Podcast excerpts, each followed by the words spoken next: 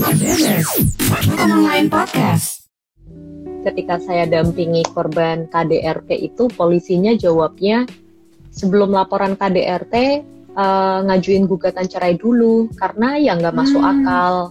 Nggak masuk akal kamu laporin suamimu tapi kamu masih bertahan satu rumah tangga satu atap sama dia gitu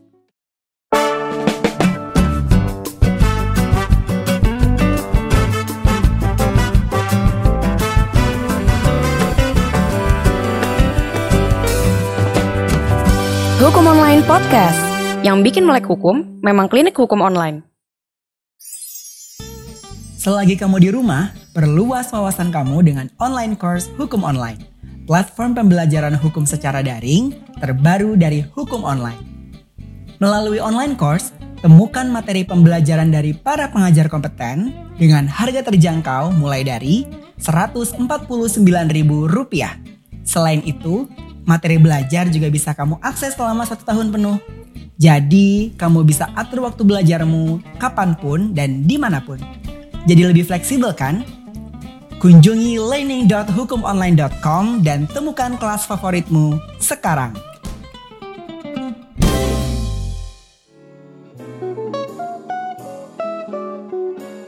Kali ini kita akan membahas kekerasan uh, psikis gitu ya dan mental yang diatur dalam Undang-Undang KDRT. Kita langsung ngobrol aja nih ya. Tadi saya sudah coba memperkenalkan tuh Veda tentang koneksi gitu ya. Koneksi kan platform yang dibuat kerjasama antara Justika dengan The Asia Foundation yang juga ini didukung penuh oleh klinik hukum dan hukum online. Nah, Veda nih uh, advokat yang bikin saya tercengang ya ketika kita satu forum uh, kemarin bareng LBH Apik gitu ya uh, masih muda tapi sudah punya semangat pro bono gitu. Ingat waktu muda dulu juga sih. nah, masih Veda, muda kok Mbak. Uh, oh iya. Oke, okay. kita sekarang uh, gilirannya ngobrolin tentang si kekerasan psikis nih dan mental. Ternyata banyak ya, yang Mbak. belum ngeh nih ya. Mungkin Veda juga udah sering dapat uh, curhatan dari klien-klien gitu ya. Uh, baik klien pro bono atau komersil atau Veda nih kalau untuk KDRT selalu pro bono atau gimana nih Veda biasanya? Uh, pro bono Mbak, cuman memang KDRT nanti kita bisa bahas lebih lanjut itu belum banyak aduan ya sampai sekarang. Iya betul ya, Mungkin angkanya karena, di Komnas cuma ya, 10 persen ya yang ngadu ya. Betul, yang mengadu itu kan sebenarnya kayak fenomena gunung es ya, yang lapor tuh yang memang sudah taking the extra miles untuk memberanikan diri melapor dengan segala macam pertimbangan, apakah itu ada ketergantungan ekonomi atau masih ada perasaan uh, menjaga rumah tangga, banyak hal yang masih menjadi uh, faktor untuk korban itu mau melapor. Jadi memang jumlahnya hmm. masih belum banyak. Kita mungkin langsung aja kali ya, Veda kita bahas. Boleh, uh, Sebenarnya uh, diatur secara jelas atau enggak sih soal kekerasan psikis dan mental di dalam Undang-Undang KDRT? Silakan, Veda. Iya, uh, terima kasih Mbak Ade. Sebelumnya perkenalkan, perkenalkan dulu, saya Justitia Villa Veda, biasa dipanggil Veda. Saya uh, adalah mitra dari Koneksi untuk uh, advokat pro bono menangani kasus uh, kekerasan dalam rumah tangga.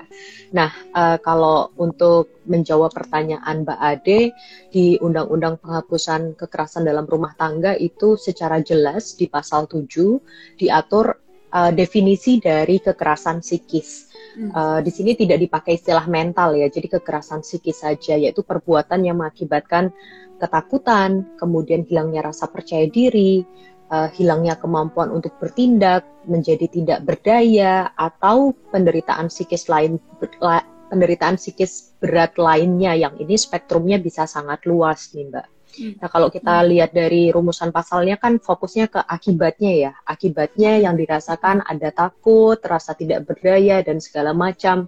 Tapi uh, kemudian kalau kita lihat di praktiknya di kasus itu bisa berbagai macam tuh bentuk kekerasan psikisnya mbak begitu mungkin ketakutan itu juga kemarin tuh dapat di platform koneksi tuh ya takut dosa gitu ya dia bilang atau kalau ngadu takut nggak digaji gitu ya kayak sesi minggu lalu gitu ya Oh, itu mungkin, uh, nah itu biasanya uh, pembuktiannya gimana tuh Veda untuk uh, kekerasan psikis? Nah, kita perlu uh, ini ini junto ke Undang-Undang Kesehatan Jiwa atau sebenarnya Undang-Undang KDRT itu uh, udah cukup sekali sebenarnya mengcover uh, para korban KDRT ini untuk uh, minta perlindungan gitu. Uh, iya Mbak, ini kalau saya lihat dari berbagai putusan pengadilan sih memang uh, pada akhirnya kekerasan psikis ini dibuktikan menggunakan uh, visum et repertum yang psikiatrikum ya. Jadi ada hmm. pemeriksaan hmm. forensik psikis uh, dan di situ memang melalui mungkin beberapa beberapa sesi sampai kemudian uh, muncul visum itu dan saya melihat memang banyak uh, putusan pengadilan yang dengan pasal um, sorry untuk yang pasal kekerasan psikis itu kan pasal 45 ya itu mereka uh, beban pembuktian utamanya mereka acukan ke visum itu tadi. Uh, meski sebenarnya kalau kita lihat ya ini agak-agak susah nih Mbak karena kita bicara tentang kekerasan psikis ya. Uh, ini kan hal yang tidak sekentara luka fisik seperti itu. Hmm. Jadi bisa jadi ketika Pak ketika saat divisum ini kan juga ada salah satu tantangannya misalkan kekerasannya sejak kapan, terus baru lapor kapan, itu kan ada jeda waktu dan ah, situ iya. mungkin telah terjadi adaptasi secara psikis terhadap kekerasan itu kan hal yang menyedihkan sebenarnya.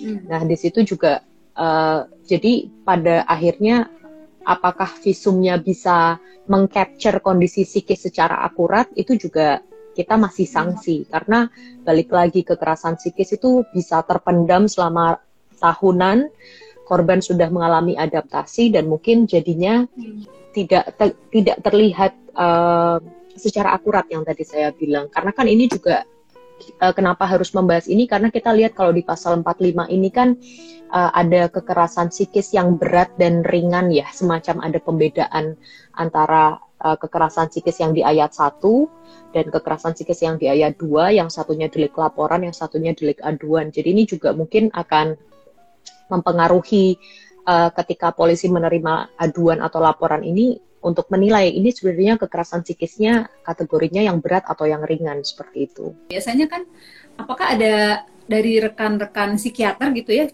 profesi psikiater itu ada keterkhawatiran untuk terlibat atau mereka sebenarnya uh, uh, cukup uh, support gitu ya untuk rekan-rekan advokat yang membutuhkan visum dari psikiater nih.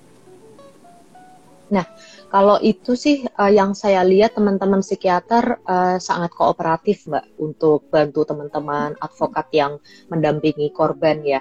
Uh, juga sebenarnya terlepas dari kita bicara psikiater, apakah itu yang dari swasta atau yang memang uh, bermitra sama pihak negara itu kan ada um, di dalam undang-undang PKDRT sendiri kan sebenarnya ditekankan perlunya pemulihan bagi korban bahkan ditekankan secara spesifik lagi kerjasama dan koordinasi pemulihan. Itu kemudian hmm. diatur lebih lanjut dalam uh, peraturan pemerintah nomor 4 2006 kalau tidak salah tentang kerjasama pemulihan hmm, itu.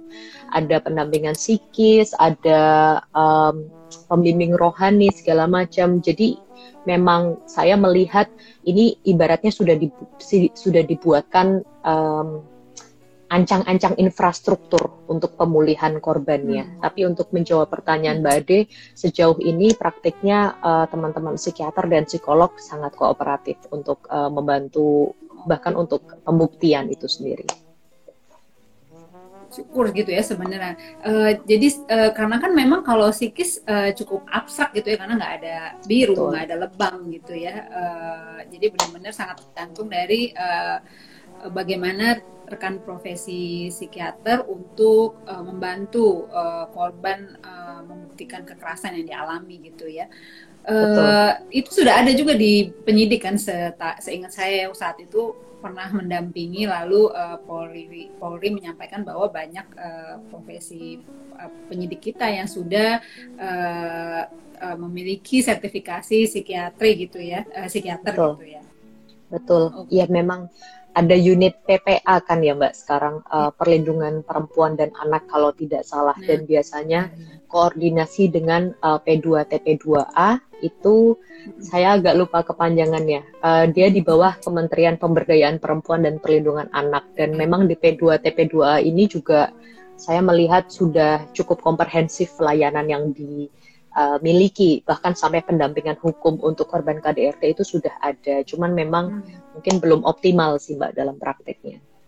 Oke, nah biasanya uh, kesulitan atau menemui kesulitan atau tantangan sendiri nggak sih untuk menarik apa ketika karena tadi cuma 10% gitu ya yang melakukan pengaduan mungkin nggak tahu gitu ya bahwa ternyata di polisi itu sudah ada supporting system seperti itu atau mencari veda di mana kan juga banyak yang nggak tahu gitu ya makanya ini kita coba um, mensosialisasikan platform koneksi mempertemukan yeah. veda dan teman-teman gitu ya yang mau uh, membantu korban KDRT dengan lalu kita mencari uh, korban KDRT untuk kita beritahu bahwa ada platform koneksi gitu ya.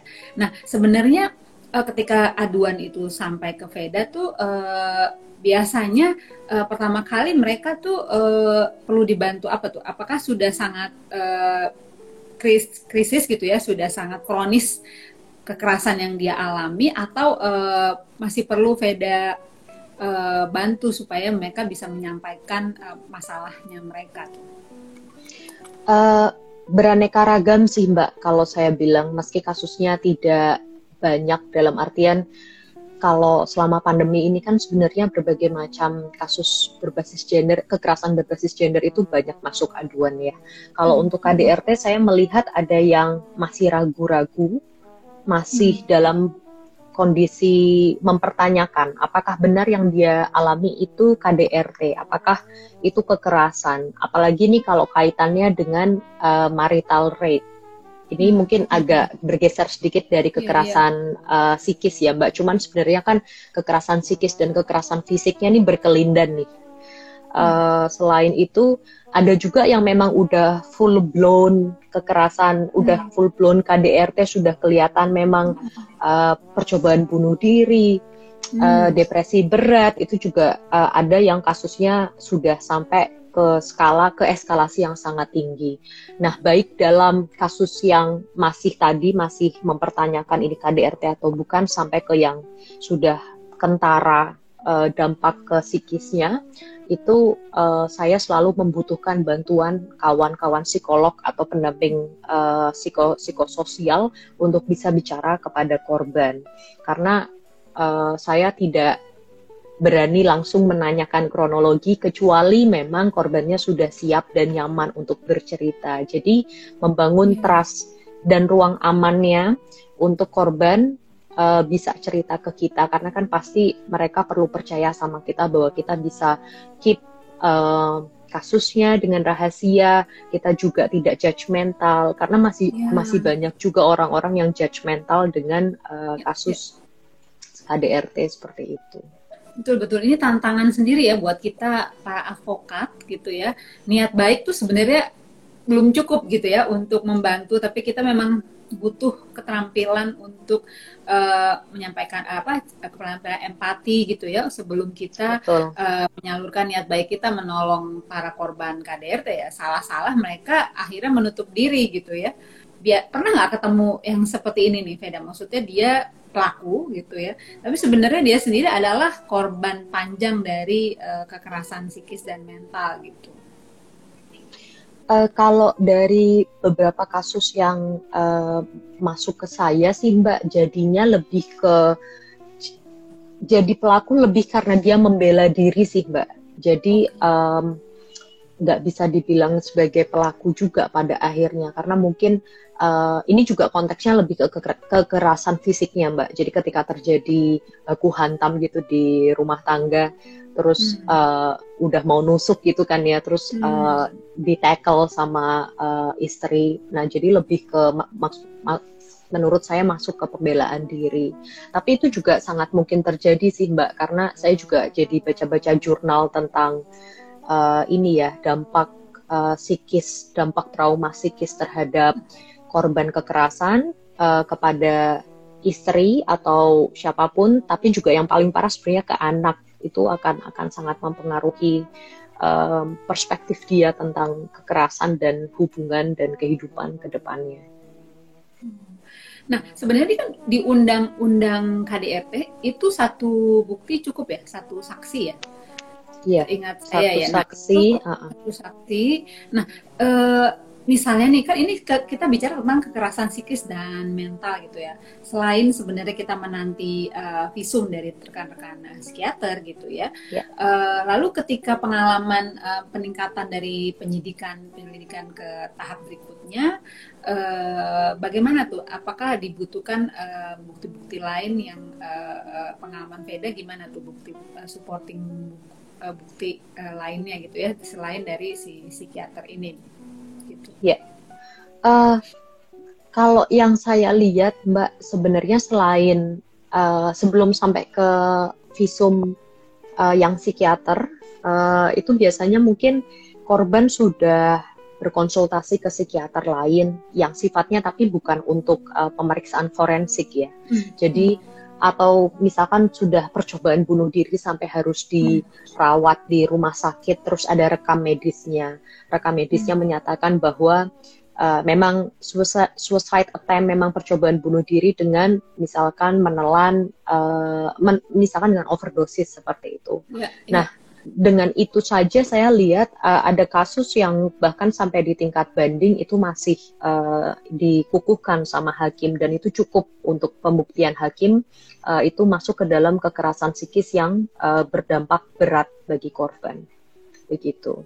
Jadi kayaknya memang iya, tapi ya, ini ya, sih Mbak, ini ini variatif sekali sih. Saya juga baca hmm. beberapa putusan lain yang um, kemudian ada ada majelis hakimnya nanya ibu tapi masih bisa bekerja tidak? Masih bisa beraktivitas tidak? Jadi misalkan masih bisa ngantar anaknya sekolah masih bisa ke pasar dan kemudian hmm. dengan pertimbangan itu dikategorikan sebagai uh, kekerasan psikisnya tidak memiliki dampak yang berat terhadap korban. Itu kan menurut saya simplifikasi ya Mbak, hanya karena seseorang yeah, yeah. pergi ke pasar yang memang itu kebutuhan buat masak, buat makan keluarga, yeah, itu nggak cukup iya. nggak yeah. cukup untuk menyimpulkan bahwa kekerasan psikisnya tidak berat. Nah, dari pertanyaan-pertanyaan yang seperti itu jadinya memang hukumannya ringan, berapa bulan saja. Hmm. Dan masuknya ke kategori yang kekerasan psikis uh, dengan dampak yang ringan seperti itu. Kalau misalnya uh, mungkin di sini ada teman apa adik-adik mahasiswa hukum gitu ya, bentuk-bentuk uh, pengadilannya sebenarnya uh, terbuka atau tertutup sih, Veda? Mungkin uh, bisa kita infokan agar uh, para korban uh, tidak ragu untuk mengadu melalui koneksi gitu.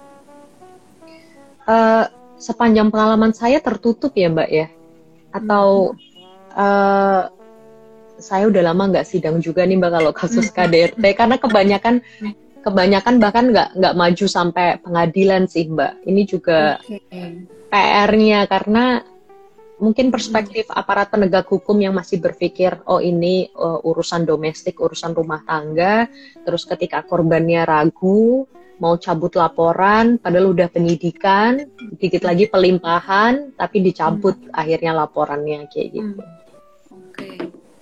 Iya sih ya benar. Saya pernah ketemu uh, ya lumayan sering kali kita baru sampai di tingkat penyelidikan ya uh, polisinya akhirnya mencoba mungkin ini uh, didamaikan aja atau uh, dipilih upaya perdata dan lain-lain gitu ya. Uh, sering kali saya sendiri pun juga seperti itu gitu ya menyarankan mm -hmm. untuk mereka akhirnya cari selamat dulu gitu ya. Uh, kita pisahkan lalu uh, meyakinkan mereka apakah misalnya perkawinannya mau dipertahankan atau enggak akhirnya kita upayanya ke perceraian gitu ya uh, iya. dan memang ini jadi PR ke kekhawatiran sendiri misalnya apakah sebelum pelaku ini kita beresin sakit jiwanya gitu ya uh, maksudnya berbakat melakukan kekerasan psikis dan lain-lain khawatirnya begitu dia kita selamatkan dari satu kekerasan, tapi dia melakukan kekerasan dengan uh, pihak lain nantinya. Uh, kalau yang verbal itu masuk kekerasan psikis nggak sih gitu ya? Uh, terus selalu ada juga pertanyaan, ada daluarsa nggak nih Mbak jarak waktu setelah kejadian KDRT psikis sampai membuat laporan di kepolisian. Nah, hal-hal ini ini kan ada verbal abuse termasuk KDRT psikis. Nah, mungkin kita bahas langsung ke pertanyaan nih, gimana menurut Anda? Boleh. Uh, kalau uh, bentuk-bentuk kekerasan psikis memang bisa sekali dilakukan secara verbal ya, atau bahkan bisa saya bilang mayoritas dilakukan secara verbal lewat kata kata-kata yang merendahkan, mengancam, kemudian uh, apa ya mengolok-olok, memarahi seperti itu, atau bahkan dengan tidak berkata-kata sama sekali, dengan mendiamkan. Karena saya juga waktu tadi searching-searching putusan, mempelajari putusan, ada kekerasan psikisnya berupa didiemin jadi eh, nggak uh, diajak ngomong sama sekali dianggap nggak ada uh, istrinya jadi sangat depresi karena perlakuan hmm. itu nah itu juga uh, dikategorikan sebagai kekerasan psikis jadi bisa bisa sekali dalam bentuk kekerasan verbal dan itu bisa macam-macam ya kadang mungkin gitu. ada gap komunikasi juga ya pas kalau di yang pernah saya temuin tuh uh, apa sindrom ketika habis melahirkan gitu ya dua-duanya sama-sama stres gitu ya atau e, lalu akhirnya dialihkan gitu ya perhatiannya. Sehingga mereka didiamkan lalu merasa nggak diperhatikan padahal mungkin maksud suaminya Betul. mau mendukung gitu ya. Nah ini hal-hal yang ada gap juga di komunikasi gitu. Jadi kalau daluarsa tadi gimana tuh uh, Veda untuk apa uh, ya. dari jarak dari kalau psikis sih rata-rata panjang ya kalau nggak salah beda ya maksudnya uh, tidak satu kali verbal kekerasan tapi biasanya berulang kali dan jadi kebiasaan iya. kalau yang saya gitu kalau Veda gimana tuh Iya betul dan kayaknya harus kita balikin ke ketentuan KUHP deh Mbak tentang uh, aturan daluarsanya. Hmm. Jadi kalau kita lihat di pasal 45 tentang kekerasan psikis, uh, katakanlah kita pakai yang ayat 1 ya, hukuman pidananya hmm. itu paling lama tiga tahun. Nah, kalau pidana tiga tahun ini kita bisa lihat di pasal 78 ayat 1 butir 3 KUHP tentang daluarsa. Kalau yang maksimal tiga tahun ini uh, akan daluarsa setelah enam tahun semenjak hmm. tindak pidana terjadi. Jadi hmm. uh, dalam periode itu masih bisa dilakukan ya Mbak. Apalagi tadi yang Mbak Ade bilang uh, mungkin kekerasan psikis, psikisnya terjadi berulang kali. Jadi daluarsanya ini mulainya jadi terus mundur nih. Betul, betul. Kita bisa pakai jadi dari bisa, yang terakhir gitu ya. Betul, betul sekali tapi hebat banget sebenarnya uh, para korban KDRT yang bisa bertahan lebih dari satu tahun dua tahun gitu ya. Uh, karena ada sih memang yang akhirnya bertahan. Bahkan 15 tahun gitu ya hidup dalam uh, kekerasan lalu begitu anaknya sudah besar akhirnya anaknya lah yang mendorong dia untuk uh, mengadukan uh, kekerasan apa tekanan mental yang dialami belasan tahun tersebut gitu ya uh, biasanya Nah, ini ada yang bertanya, uh, kira-kira bisa dapat bantuan dari psikolog juga nggak ya, Kak? Wah, ini sebenarnya kalau tadi menyimak ya, Kak Veda sempat cerita tuh ya. Tapi boleh Veda disampaikan lagi supaya yang baru iya. bergabung yeah. uh, bisa dapat informasinya. Ya, yeah. Uh, jadi memang kalau di undang-undang PKDRT-nya sendiri itu uh, sudah diatur adanya itu satu bab ya, bab 7 tentang pemulihan korban. Dan itu termasuk ke pemulihan psikis, uh, pemulihan fisik juga dan itu uh, diatur lebih detail lagi dalam hmm. peraturan pemerintah nomor 4 tahun 2006 di mana di hmm. peraturan pemerintah itu dimandatkan supaya pihak aparat penegak hukum dengan penyedia layanan psikologis dengan pendamping sosial dengan um, pendamping rohani itu bisa saling berkoordinasi dan bekerja sama dalam mengusahakan pemulihan korban. Jadi jawabannya hmm. sangat bisa. Uh, bahkan ketika datang uh, mengadukan atau membuat laporan di polisi nanti masuk ke unit uh, eh, PPA itu biasanya uh, bisa dirujukan ke P2TP2A P2TP2A tadi unit di bawahnya Kementerian Pemberdayaan Perempuan dan Perlindungan Anak. Itu juga mereka punya layanan yang sangat komprehensif bagi uh, para korban termasuk korban KDRT bahkan sampai rumah aman itu juga ada untuk korban ya, ya. untuk para korban. Begitu.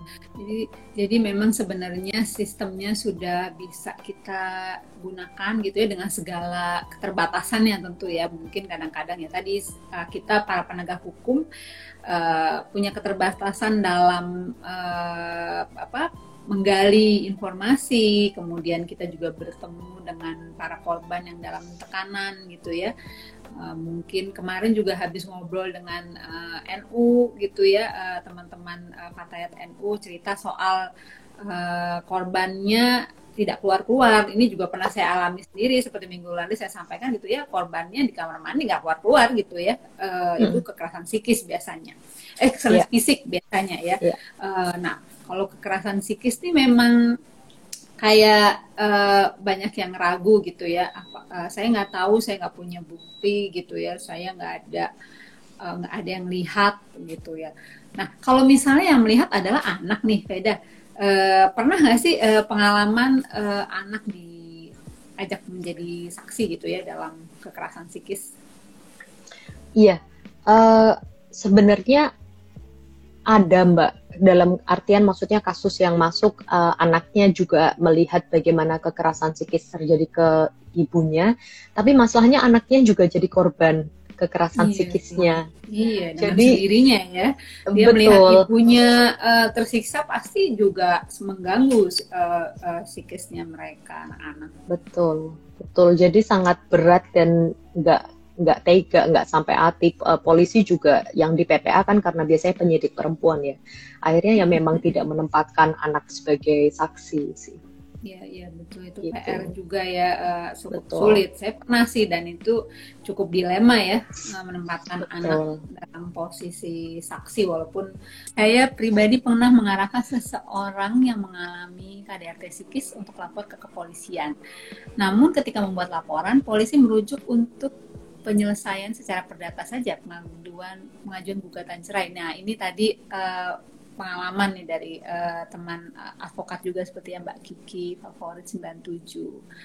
Uh, nah kalau seperti ini pernah nggak? Uh, kalau saya sih kayaknya pernah ya. Uh, mungkin polisi biasanya yang terjadi uh, di teman-teman uh, profesi penyidik apa nih Veda? Apa uh, sampai mereka akhirnya memutuskan udahlah ini bukan urusan jangan dibawa pidana lah gitu ya uh, itu gimana tuh uh, mediasi yang dilakukan oleh pihak polisi gitu dan bantuan apa yang bisa teman-teman advokat berikan nih dalam posisi kasus seperti ini gitu.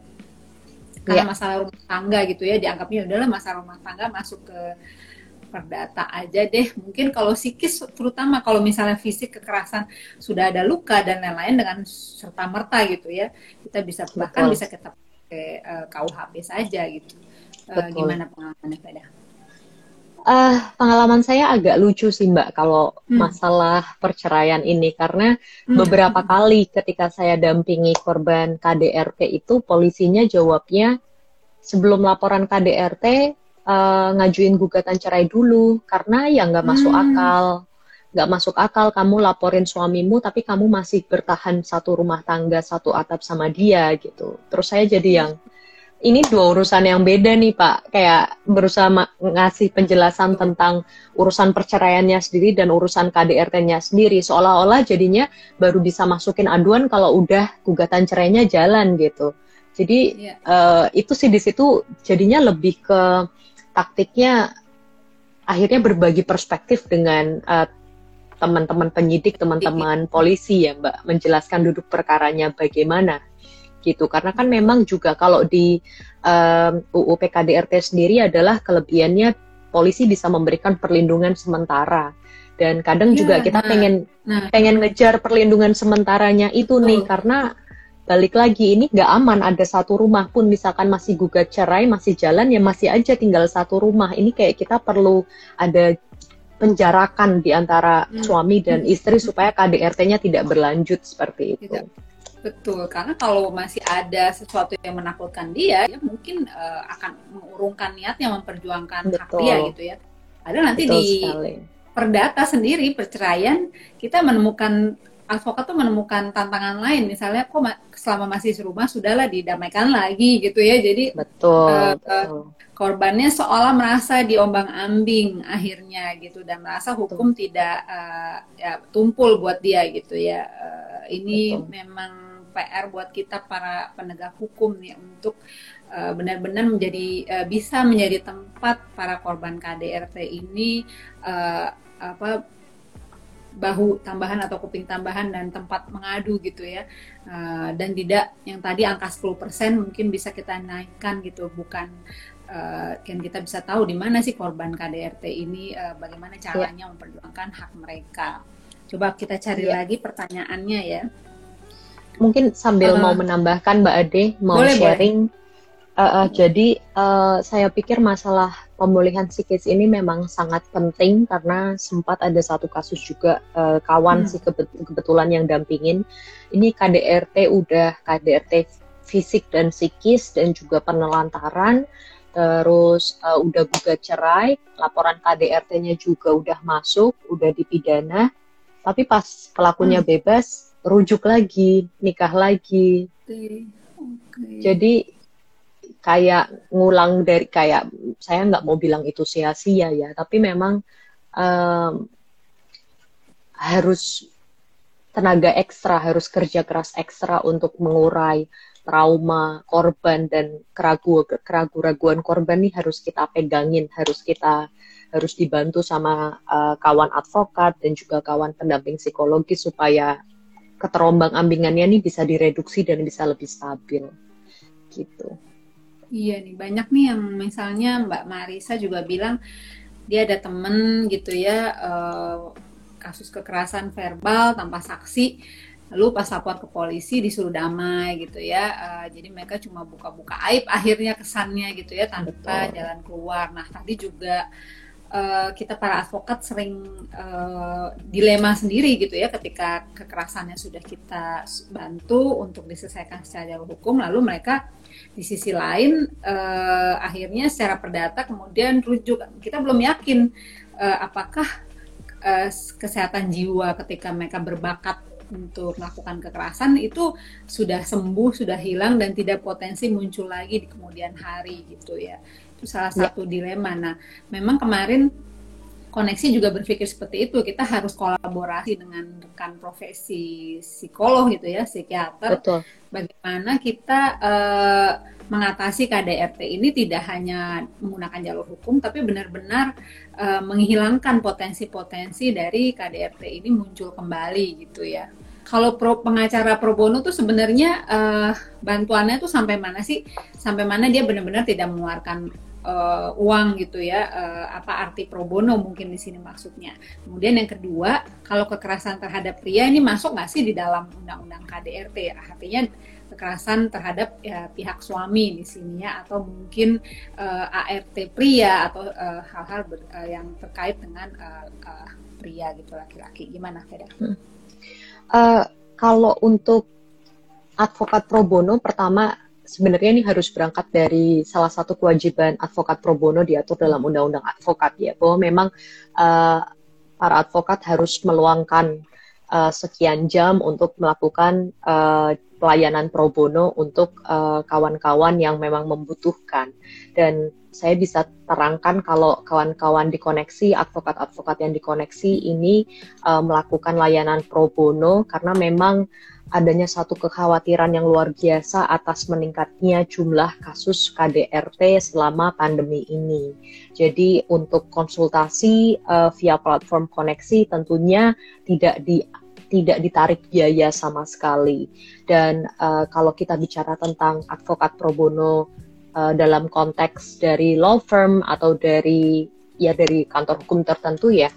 Uh, kalau kita bicara masalah biaya, setahu saya praktiknya untuk konsultasi untuk pendampingannya itu tidak dikenakan biaya, tapi mungkin ada biaya operasional kayak untuk transportasi, untuk fotokopi. Hmm. Mungkin itu nanti bisa dibicarakan lebih lanjut apakah uh, akan 50-50 dengan korbannya atau semuanya akan ditanggung oleh korban atau itu arrangementnya nanti bisa dibahas lebih lanjut dengan kawan-kawan hmm, advokat hmm. pro bononya. Tapi yang bisa saya tegaskan kalau untuk uh, ekspertisnya itu uh, selama judulnya adalah layanan pro bono maka tidak dipungut biaya sama sekali. Begitu. Uh, Ada pertanyaan tadi, kedua tadi yang oh, iya, belum itu dijawab belum, yang kekerasan terhadap pria ya? Iya pria itu yang penting ya. Iya. Gimana, gimana? Uh, jadi sebenarnya kalau kita lihat di uh, undang-undang penghapusan kekerasan dalam rumah tangga itu kan uh, original intent atau tujuan awalnya memang untuk mengatasi um, semacam apa ya diskriminasi gender tidak adanya iya. kesetaraan gender nih antara laki-laki dan perempuan terlebih dalam ranah rumah tangga yang mana uh, ide dasar yang mana budaya kita tuh sangat patriarkal sebenarnya. Yeah. Kita kan selalu diajarkan bahwa uh, istri harus menurut pada suami, hmm. uh, bahwa istri tidak boleh membangkang karena itu akan hmm. ya segala hal yang dilekatkan, segala segala stereotip negatif yang akan dilekatkan kalau istri tidak menuruti suami kurang lebih seperti itu dan itu menyebabkan subordinasi terhadap perempuan.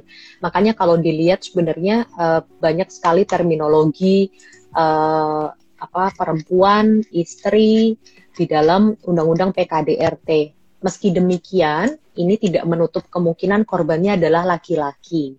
Jadi uh, tetap bisa kalau korbannya laki-laki selama memenuhi kategori nih dalam lingkup rumah tangga yang ada di pasal 2 orang-orang yang punya hubungan keluarga dengan orang uh, dengan suami, istri dan anak apakah karena hubungannya darah, hubungan perkawinan, persusuan, pengasuhan, perwalian menetap dalam uh, satu rumah tangga atau bisa juga ART-nya, asisten rumah tangganya yang bekerja membantu rumah tangga itu.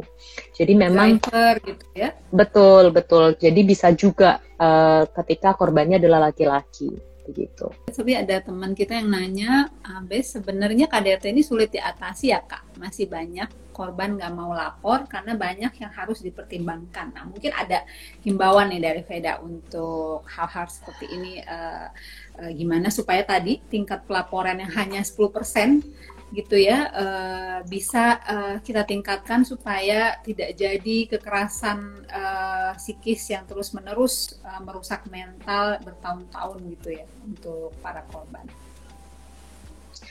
Uh, ya, jadi untuk menjawab pertanyaan itu sebenarnya kalau himbauan dari bukan himbauan juga ya mbak istilahnya kayak apa ya, negara sentris banget. Cuman maksudnya kalau kalau saya bisa kalau saya boleh uh, membuka diri dan membuka tangan, saya pengen ngajak teman-teman yang mungkin melihat atau bahkan uh, mengalami langsung kemungkinan terjadinya KDRT mengalami langsung kekerasan psikis ketika masih bingung apakah kok aku nggak misalkan sebagai istri gitu aku ngerasa kok aku ngerasa sedih terus tiap malam nggak bisa tidur hmm. karena hmm. kalau kalau suamiku pulang dia selalu ngomong kasar dia hmm. selalu apa namanya uh, nyuekin aku dan itu hmm. bikin aku sedih terus bikin aku nggak semangat ngapa-ngapain nggak makan nah itu hmm. mulai boleh menurutku harus berani bertanya ini sebenarnya apa sih yang terjadi sama aku